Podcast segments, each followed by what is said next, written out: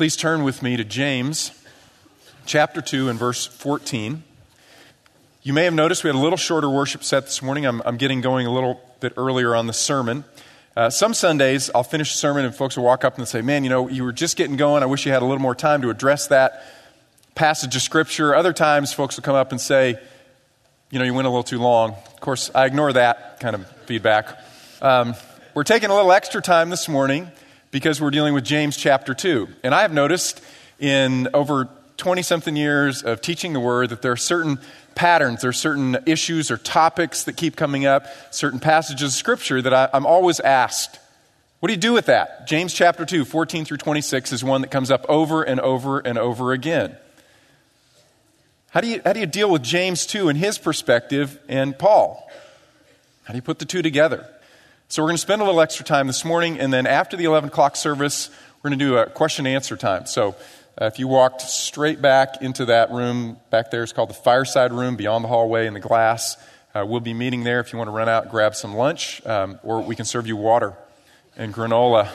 I got a couple of granola bars extra and uh, take care of you so you don't fade out. But after the 11, 11 o'clock service, any issues that come up during the service uh, you want to know about, uh, we'll have three by five cards. You can also send it to my Twitter account I'll give you that at the end of the service. All right? So, James chapter 2, let's begin by reading verse 14. What use is it, my brethren, if someone says he has faith, but he has no works? Can that faith save him? James' question is actually pretty clear. He is asking Can faith alone, without works, that kind of faith, a faith that doesn't have works, coupled with it, can it save? Question's very clear. Can faith alone save? His answer is also very clear. His answer is no. Faith alone cannot save. Comes out extremely clear in the Greek text, not quite as clear in your English, but the answer is clear. What use is it, my brethren, if someone says he has faith but has no works? Can that faith save him? Or, in other words, he says, that kind of faith cannot save him. Can it? The answer is very clear it's no. I hope that bothers you. I hope that makes you feel a bit uncomfortable. Because week after week after week, we're talking about faith alone, aren't we? Not surprisingly, James chapter 2 gave Martin Luther a lot of fits. Uh, he really felt uncomfortable with this. Remember, the battle cry of the Reformation, Protestant Reformation, was sola fide, faith alone, uh, grace alone, faith alone, scripture alone as the authority. So Luther was quite uncomfortable when he read the book of James, because the book of Romans is what had moved him away from faith and works toward faith alone in Christ alone. He wrote, In comparison with these, that is, Paul's letters and Peter's letters, the epistle of James is an epistle full of straw. That's his emphasis. It contradicts Paul by teaching justification by works. Uh, he preferred Peter, he really liked Paul, he put up with James. He just couldn't put him, make himself put it out of the canon of Scripture, so he just put up with it and said, well, it's, it's, a, it's a lesser book. It's a lesser book. So, we have two books of the Bible. Are they in genuine contradiction with one another? I find that troublesome. Or is it possible to reconcile James and Paul?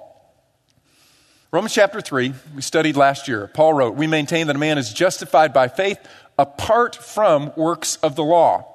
Pretty clear, right? We spent a whole year studying that. I didn't have anybody say, hey, could you go longer on that? that was enough, one year. Book of Romans, right?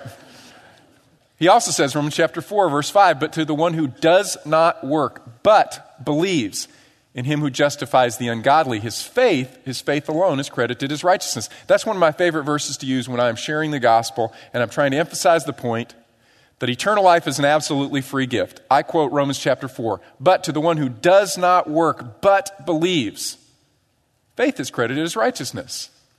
But James says, you see that a man is justified by works and not by faith alone. What do we do with that? Historically, there have been four ways to reconcile James and Paul, or four ways to reconcile faith and works.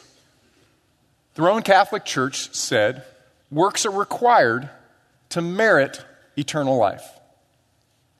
In the Protestant Reformation, they kept saying sola fide, only faith, only faith. Roman Catholic Church responded, if you give it away as a free gift, people will abuse the grace of God. No, you can't do that. It is earned.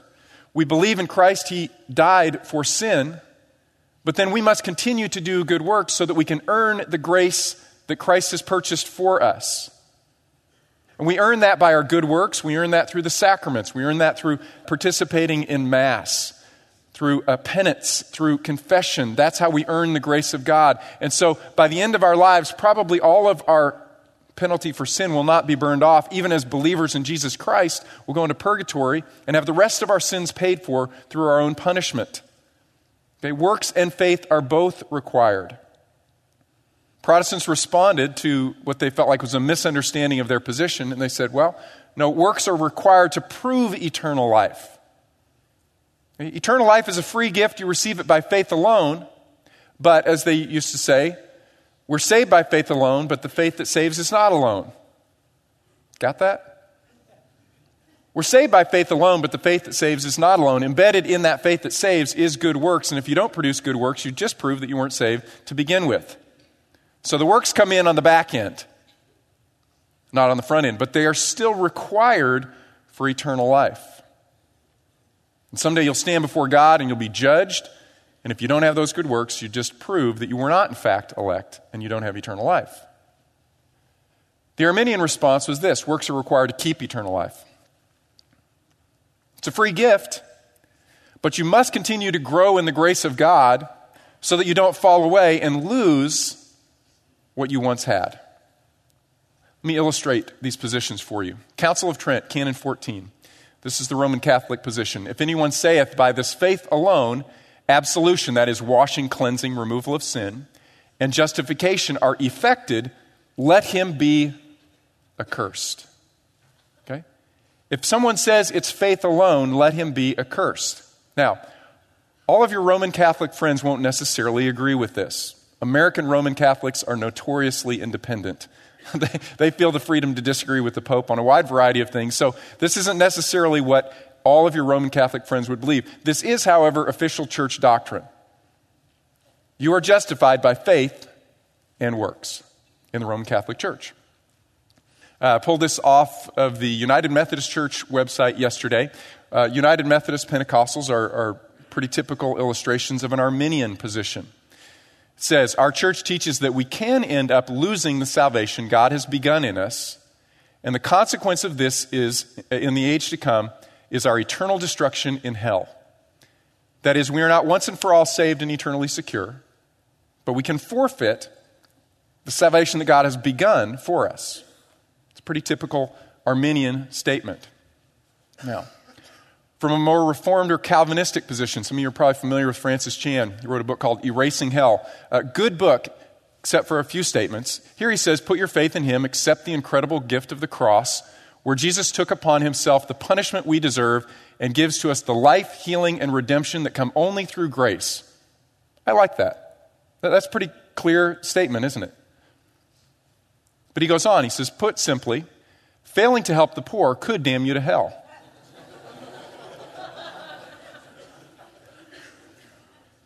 Accept the incredible gift of the cross, but you better help the poor, or you might go to hell.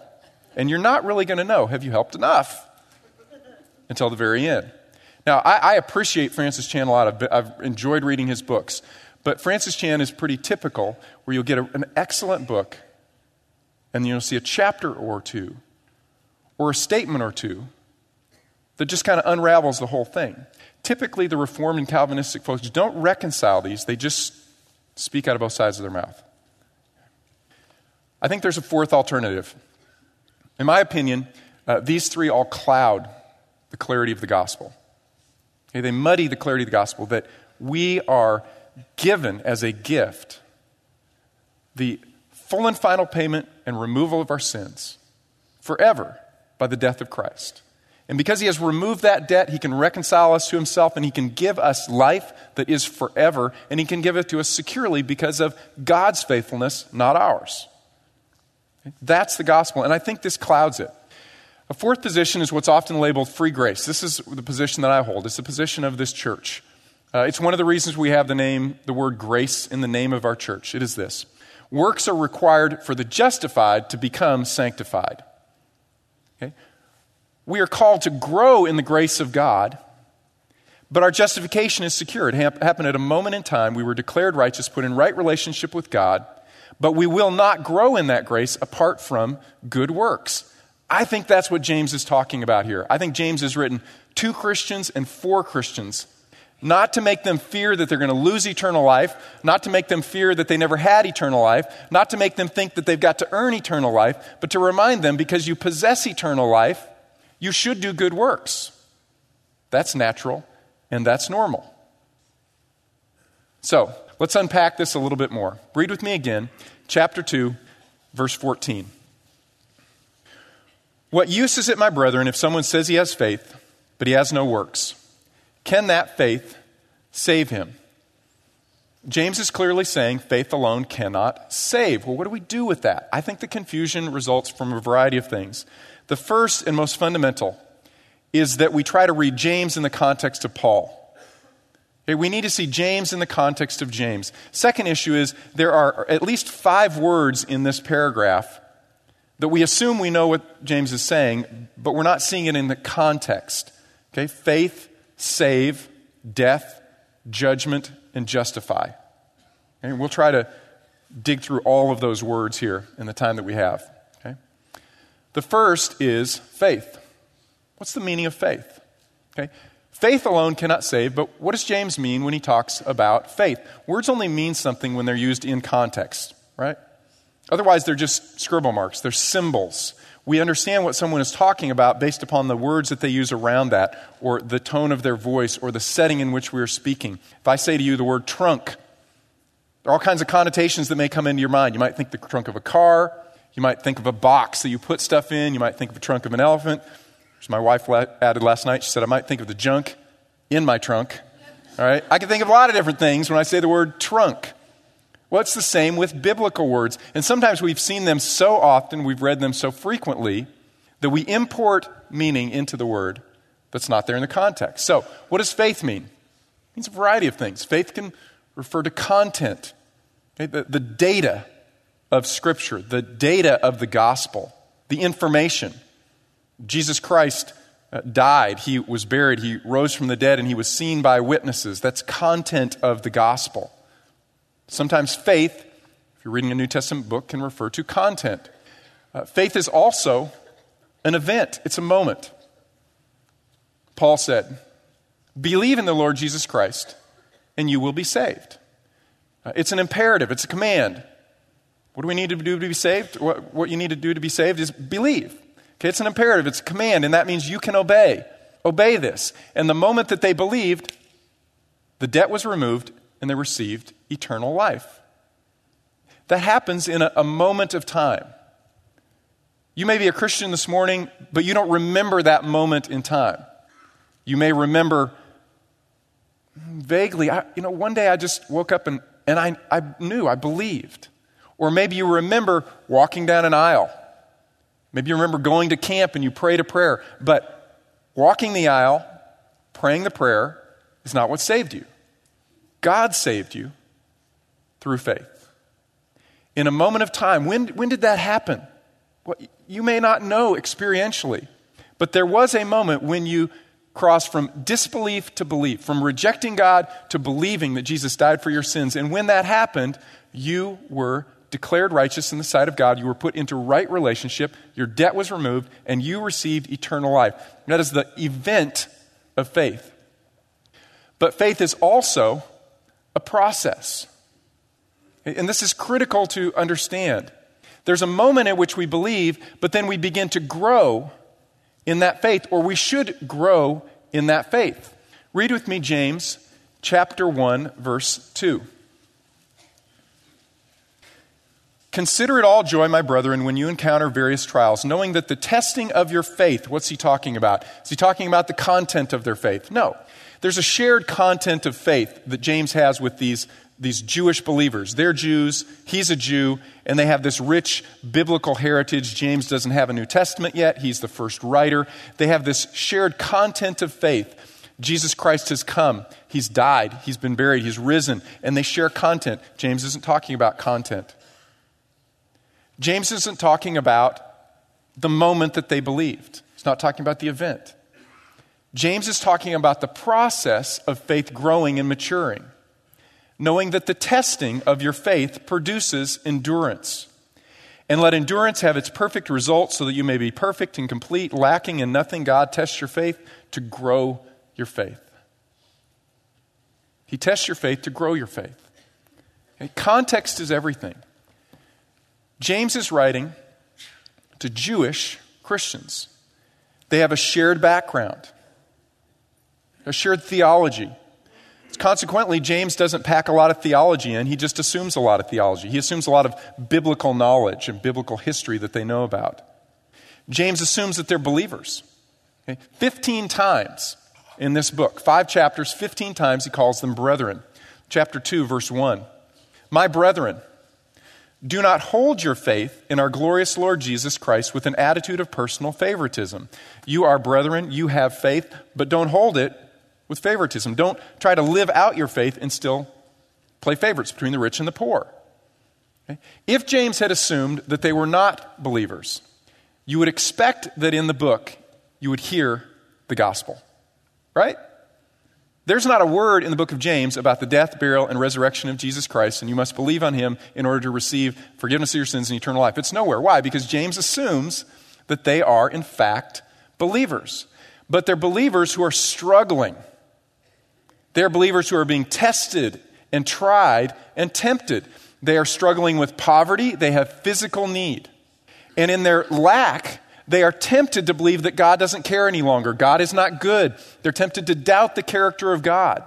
And in this testing and trying, even being persecuted, they begin to show favorites. A rich man comes in and they can get something out of him, so they treat him well, and the poor they put at their footstool.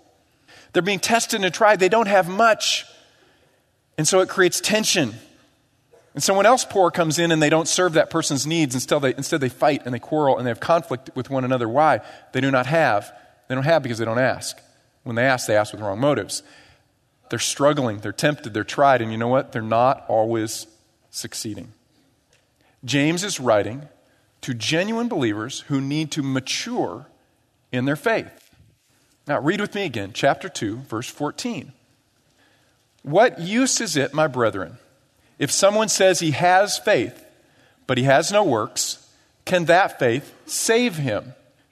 Second word we have to deal with is save. What does James mean by save or salvation? The word save simply means deliver or rescue. Okay? Deliver or rescue. In the Bible, you see it used in three different basic settings. There is salvation past. I have been delivered. Typically, I have been delivered from the penalty of my sin once and for all. It's often spoken in the past tense, passive voice. By grace, you have been saved through faith. I have been saved. Salvation is also future. I will be delivered. I will be delivered from the wrath of God to come when He judges the world. I escape because I'm a believer in Christ. I will be delivered from that and I will be delivered into God's glory. That's salvation future. But then there's also salvation present. Right now, I am being delivered from a whole bunch of stuff. You look in the Old Testament, David wrote a lot about being delivered from his enemies. God, save me. Not save me from the penalty of my sin. save me, God, because someone's trying to throw a spear at me. Rescue me, deliver me. Save me from my enemies. Save me from my adversaries. Save me from death. We are saved right now from temptation and the power of sin through God's Spirit. Salvation often refers to being saved from sickness or illness or even death. James used the word salvation five times. Okay? Five times. And every time he's using it with basically the same connotation. Let me illustrate. Chapter 5, verse 15. The prayer offered in faith will restore, literally, save. Okay? Write save in the margin next to James 5:15. The prayer offered in faith will save the one who is sick, and the Lord will raise him up. What is this person being saved from? Penalty of sin? No, he's sick. And why is this person sick? In the context, he is sick because he has sinned. Sometimes God disciplines his children with sickness.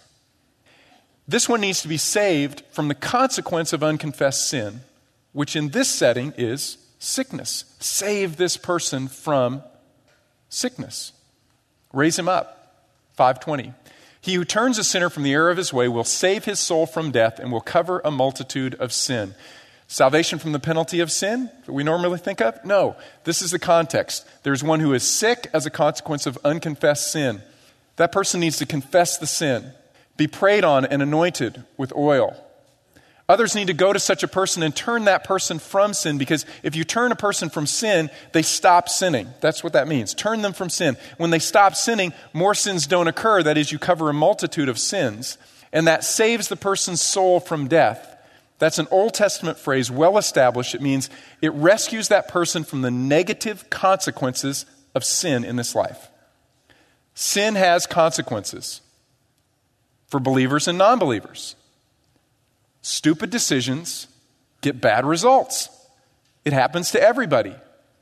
To save the soul from death means to rescue ourselves from the negative, bad consequences of sin in this life, which might eventually even be death itself. It might be death. Let me illustrate from the Old Testament. We talked about this earlier, but I want to drive the point home. Proverbs chapter 16, verse 17. The highway of the upright is to depart from evil. He who watches his way preserves his life. Literally, he who watches his way saves his soul. Okay? Proverbs 19.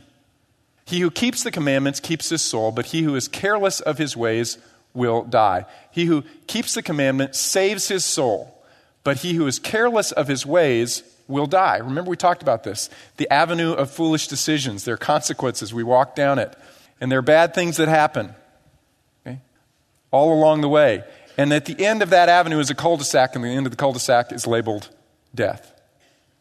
Sometimes a person's life ends prematurely because of the foolish decisions that they make. That's what James is talking about. A few cross references for you. He's saying there are consequences for sin. This is important because James is arguing that our lives as Christians will be evaluated. We need to be rescued from foolish decisions. We need to have our soul saved or our life saved so that it is useful and a blessing to others and honoring to God. Why? Because there are consequences in this life, and our lives will be evaluated in the end. This is our third word judgment. I want you to read with me James chapter 2, verse 12. James says, So speak and so act as those are to be judged by the law of liberty, for judgment will be merciless to the one who has shown no mercy. Mercy triumphs over judgment. Chapter 3, verse 1. Let not many of you become teachers, my brethren, knowing that as such we will incur a stricter judgment. We hear the word judgment, we think what? Hell. Right? That's immediately where our minds go. We see fire, we think hell. Okay? But these are just images, right? And there's a judgment for believers, but there's also a judgment for non believers. The judgment for non believers is called the Great White Throne Judgment. It shows up in Revelation chapter 20. Only people who have disbelieved in Jesus Christ land at the great white throne judgment. Believers aren't there. If your name is written in the Lamb's book of life, it's there and it's there forever. It can by no means be blotted out, ever. If it's not written there, after death, it can't be rewritten into there. You will be in front of the great white throne judgment. And it says, a book is open. It's the book of life, Lamb's book of life. Your name's in it or it's not. But then there are books that are opened, and the dead are judged from the things in the books. What's in the books? Your works. Okay? The non believer's works. Non believer is judged based upon works at the great white throne judgment. There are degrees of punishment at the great white throne judgment. We often don't think about that. But remember Jesus' words. He goes to Chorazin and Bethsaida. He, he reveals himself. He does miracles. They don't repent. And he says, Woe to you. Woe to you, Chorazin and Bethsaida. Because if the miracles that I have performed in you had been done in Sodom and Gomorrah, they would have repented.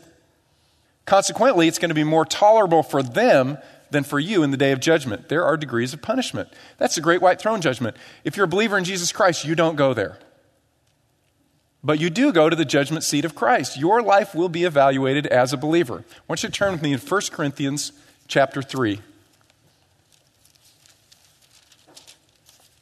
1 Corinthians chapter 3 verse 10. According to the grace of God which was given to me like a wise master builder, I laid a foundation and another is built is building upon it. But each man must be careful how he builds on it, for no man can lay a foundation other than the one which is laid, which is Jesus Christ. Now, if any man builds on the foundation with gold, silver, precious stones, wood, hay, or straw, each one's work will become evident, for the day will show it because it is to be revealed with fire. And the fire itself will test the quality of each man's work. If any man's work which he has built on it remains, he will receive a reward. If any man's work is burned up, he will suffer loss, but he himself will be saved, yet so as through fire. Did, did, you, did you catch that? The foundation is Christ. It's the foundation of your life, it's the foundation of this church. And you build on it with the choices that you make, the, the, the works that you do. And you are going to build with gold, silver, precious stones, or you will build with wood, hay, and straw. And one day you'll stand before the judgment seat of Christ. As a believer, your life will be evaluated. And if it's wood, hay, and straw, it goes up in smoke. But you yourself will be saved, yet so as through fire. That is, you smell like smoke, but there you are. Okay? Your life as a Christian will be evaluated. And if it's gold and silver and precious stones, you stand before Jesus Christ and he says, Well done, good and faithful servant. Okay? That's what James is talking about. He's talking to Christians, my brethren, 15 times. My brethren, your lives will be evaluated based upon your works. James 2 ends with judgment. James 3 starts with judgment. James 2 14 through 26. Guess what it's about? Judgment. The evaluation of the believer's life. That's what it's about. So, in other words, and don't, don't even try to write all this down, right? I'll, I'll post the slides. Uh, I'll email you the slides. I'll, I'll, take care of that. So don't even try on this next slide to write it down. I'm going to give you what I think is the argument of James. I'm going to say it three different ways. Okay? First, he's saying faith alone or immature faith without works cannot save you from a useless life and a merciless judgment. Said a more positive way, mature faith expressed through good works is necessary for salvation from a useless life and a merciless judgment. I'll give you one more. Faith and works are inseparable for salvation from a useless life and a merciless judgment for the eternally secure Christian. James' argument is faith and works cannot be separated, and you still be saved from a useless life, now, of no benefit to others, and not honoring to God, and then standing before God at the judgment and having Him say, Not so well done. Not so well done. Okay? That's the argument. You know. Here's the rhetorical structure James has just one argument. He states that argument five times. Okay? Same argument stated five times. Faith separated from works, first, can't save. Okay? That's his first statement. Faith separated from works can't save. Faith separated from works is dead. Faith separated from works is useless. Faith separated from works can't justify. And faith separated from works is dead. Okay? He states the same argument five times, then he illustrates it five times. We are going to try to unpack all of those five illustrations. Okay? Buckle up. Here we go. All right, illustration number one the believer who is in need. All right, let's read again. Chapter 2, verse 14 through 17. What use is it, my brethren, if someone says he has faith, but he has no works? Can that faith save him? What? Can that faith save him from a useless life and a merciless judgment? Can that faith save him? The answer is no, it can't. Illustration number one if a brother or sister is without clothing and in need of daily food, and one of you says to them, Go in peace, be warm, and be filled Yet you do not give them what is necessary for their body. What use is that? Even so, faith, if it has no works, is dead since it's by itself. A little sarcasm here from James. He says, Someone comes into your midst. They're poor, they're hungry, they're cold, they're tired, and you say, Shalom. Okay?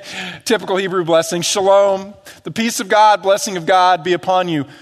Find yourself full, right? Find yourself warm go on your way, right? That's what he's saying. Very sarcastic. He's saying, what use is that? That's the key word. What use is that? That is a dead faith. Now, dead never means non existent in any context. It's a dead faith, not a non existent faith. And he defines what he means by dead for us with the same use of one word twice. Verse 14, what use is it? The end of verse 16, what use is that? That is, a dead faith is a useless faith or a faith that is of no benefit practically to anyone else. That's illustration number one. The person or brother or sister in Christ who's in need and you do nothing for them, that is a useless or dead faith. Illustration number two the argumentative fool. All right, chapter 2, verse 18, let's read.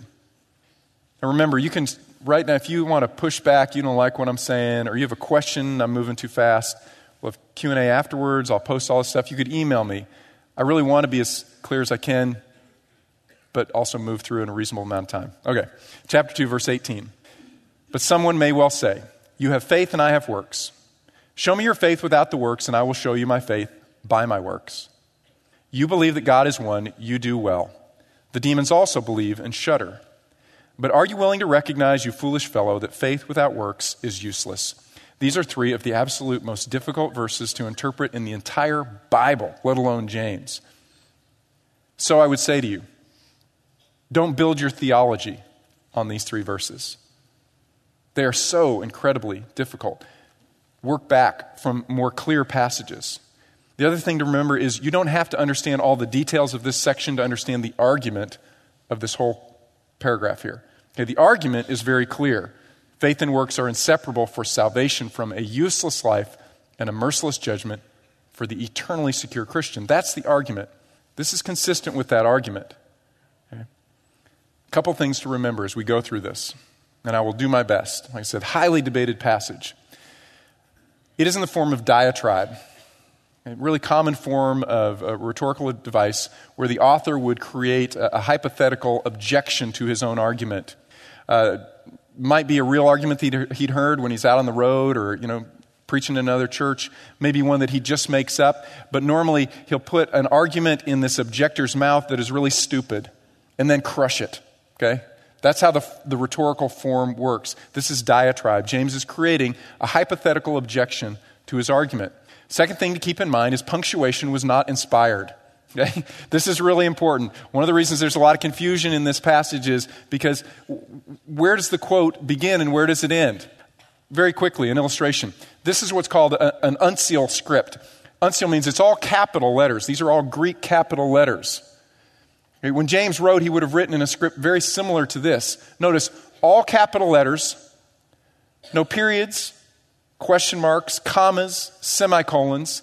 There's not even space between the words. Right? You get to halfway through a word and you run out of space. Well, you just start on the next line. I mean, my, my son gets marked off for that in fifth grade. But that wasn't part of the deal back then. Okay? So the quotation marks were not put in by James. So let me give you a few options. Where might they go?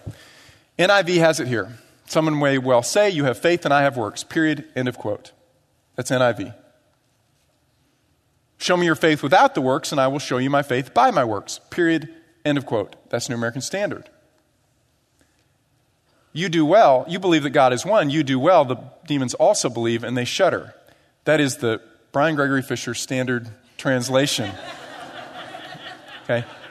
And let me tell you why I think it ends here and not before.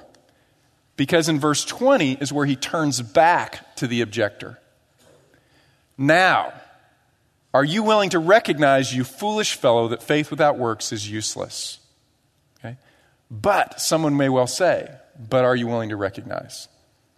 Best way I can explain this is let me just uh, paraphrase it for you. This is what I think is going on. But someone, an objector, contradicting James. What's James' point? Faith and works cannot be separated. So what's the objector saying? They can be separated. James saying, no, no, no, they can't be separated and you still be saved from a useless life and a merciless judgment. The objector is saying, at the very least, faith and works can be separated. Okay, so the objector may well say, You have faith, that is faith only without the works, and I have faith and works. Okay? He's not saying, no one, no one is being accused of atheism, right? If the person who has works has faith and works.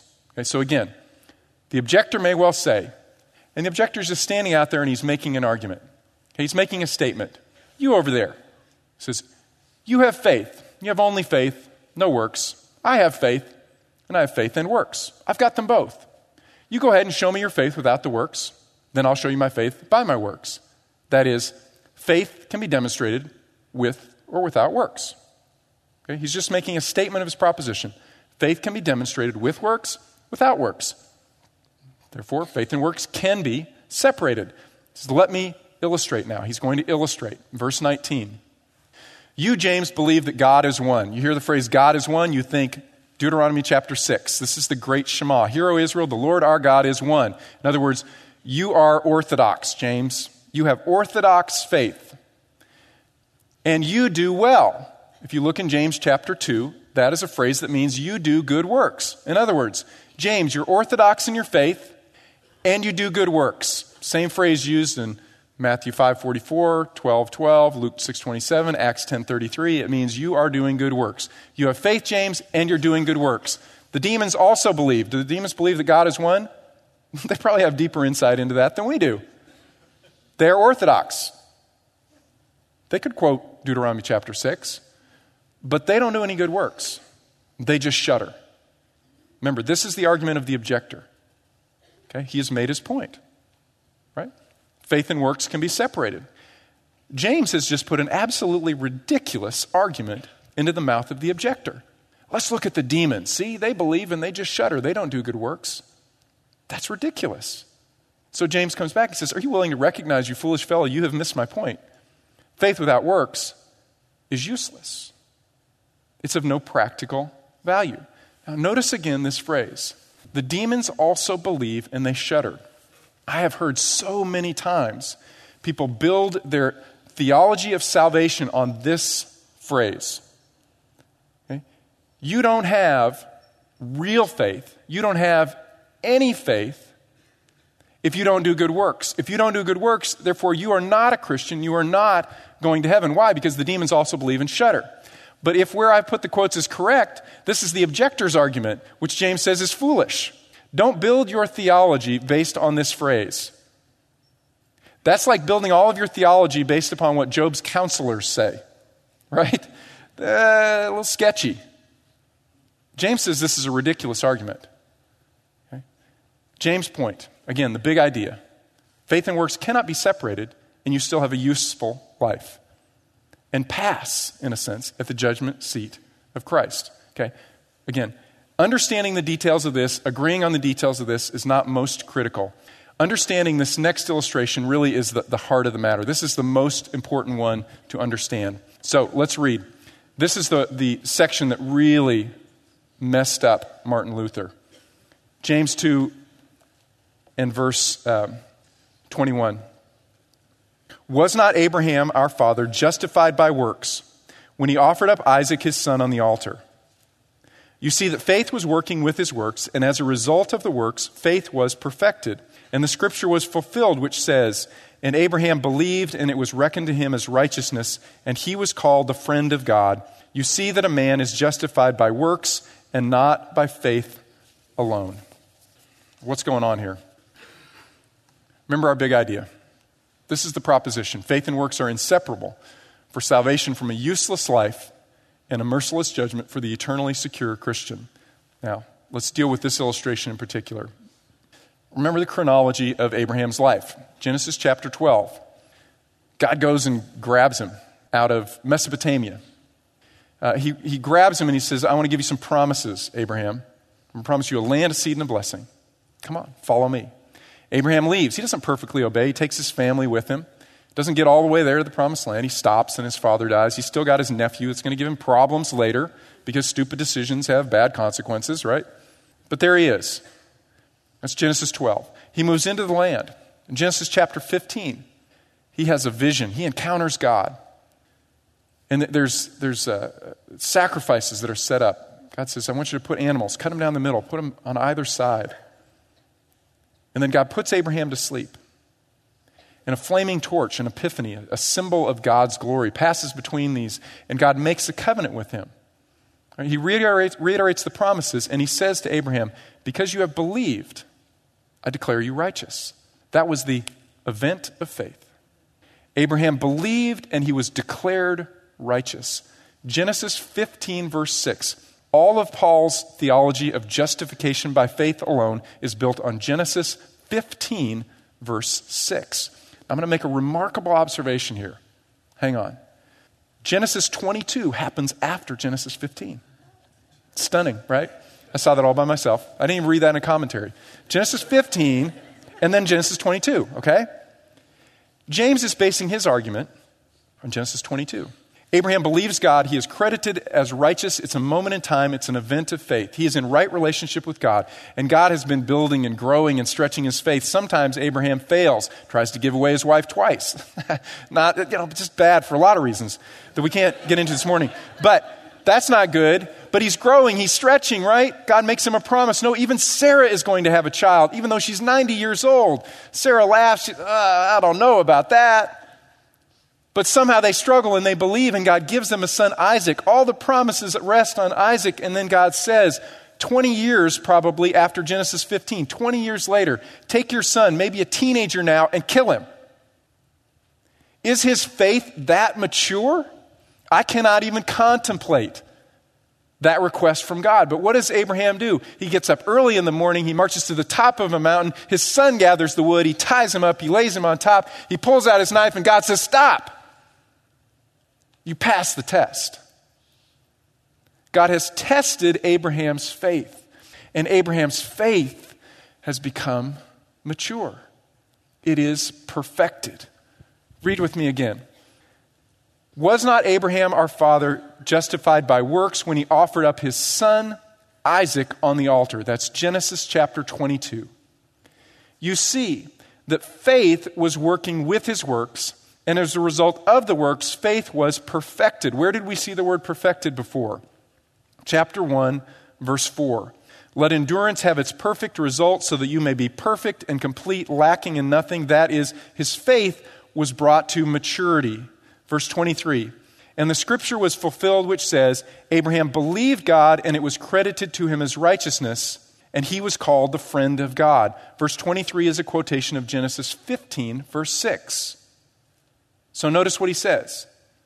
The scripture was fulfilled, which says, Abraham believed God and it was reckoned to him as righteousness. That is, his faith, which began in Genesis 15, was brought to maturity by Genesis chapter 22. And what was the result? He was called the friend of God. By whom? God call him his friend? Well, maybe, probably. What James is saying is people called Abraham the friend of God. Jews all look back to Abraham. They say, Abraham, he's our forefather. He, he's where it all started. He is the example of what it really means to trust God. Christians point back to Abraham. He's the root of the tree, and we're grafted in. That's what it looks like to trust in God. Muslims look back to Abraham and they say, that's a friend of God. Billions and billions of people who've lived on the earth have said, that's what it means to trust in God. Okay? He was validated in his faith before men who saw this incredible act of trust in God, maybe the greatest act of trust in God ever in human history. So, James goes on to say, the scripture was fulfilled. Abraham believed God. His justification was brought to maturity and sanctification. He became and was called the friend of God. You see that a man is justified by works and not by faith alone. What does it mean to be justified? And this is really the heart of the matter. It just means that someone declares someone or something to be in the right. The Pharisees justified themselves before God. They said, We're in the right. We're righteous. We're in the right. Sometimes people justify God, they declare God is in the right. Sometimes God declares people to be in the right. That's Paul's theology. He declares us to be in the right by faith not by works. That's all of Paul's theology. Genesis chapter 15, Romans 4, Galatians. But sometimes people declare one another to be in the right. Well done, Tim. I declare you led worship right this morning. You're justified. You're declared right. That's what James is saying. Abraham was called the friend of God. He was justified in the sight of all of the watching world, all of his family. He came home. Tell us about the sacrifice, Abraham. Wow, man, what a day. You would not believe what we just went through. And God came through again. And he is called the friend of God. In other words, James is saying there are two justifications. The first is to be declared righteous by faith alone. Don't add works to that. Don't add works to that, or you mess up the gospel completely. You miss the point of the gospel. We're declared righteous in the sight of God by faith, by faith alone, nothing added. It is the work of God, and we receive it. Thank you, God. That's it. There is a second justification where we are declared righteous by faith and works. Don't take works away from that. Read with me again. You see that a man is justified by faith and works, not by faith alone. In other words, there's not only a faith justification, there's also, also a faith and works justification. Those are two different justifications. James and Paul were not in disagreement. Read Acts chapter 15. They were in complete agreement with one another. They didn't fight over this issue because they were talking about two different aspects of justification. Don't read Paul back into James. Two more illustrations. I will fly through them and then I'll let you go, okay? Abraham, we would expect to see him as an illustration, but then up pops Rahab. The harlot, it's a nice word. She's a hooker, she's a prostitute. Wait a second, okay. I wouldn't look back at her life and say, man, that's an example of righteous faith, whatever. But here she is. What's his point? Verse 25. In the same way, wow, you're going to compare Rahab to Abraham? Okay. In the same way, was not Rahab the harlot also justified by works when she received the messengers and sent them out by another way? She was a, harlot in Jericho. She hears about Yahweh, and she believes in the Lord. She believes so much that she's willing to risk her life from the people in the city. They might kill her if they find out she welcomed the spies, but she welcomes the spies and says, Save me. When God comes, save me. Not from the penalty of my sins. Save me from your invading army.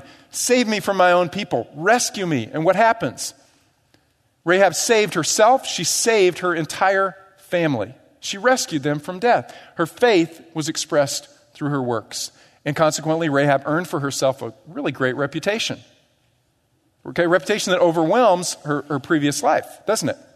Because some Israelite met her, I'm guessing it was one of the spies maybe, and said, Wow, this is an amazing woman of faith. Despite her past, she, she believes.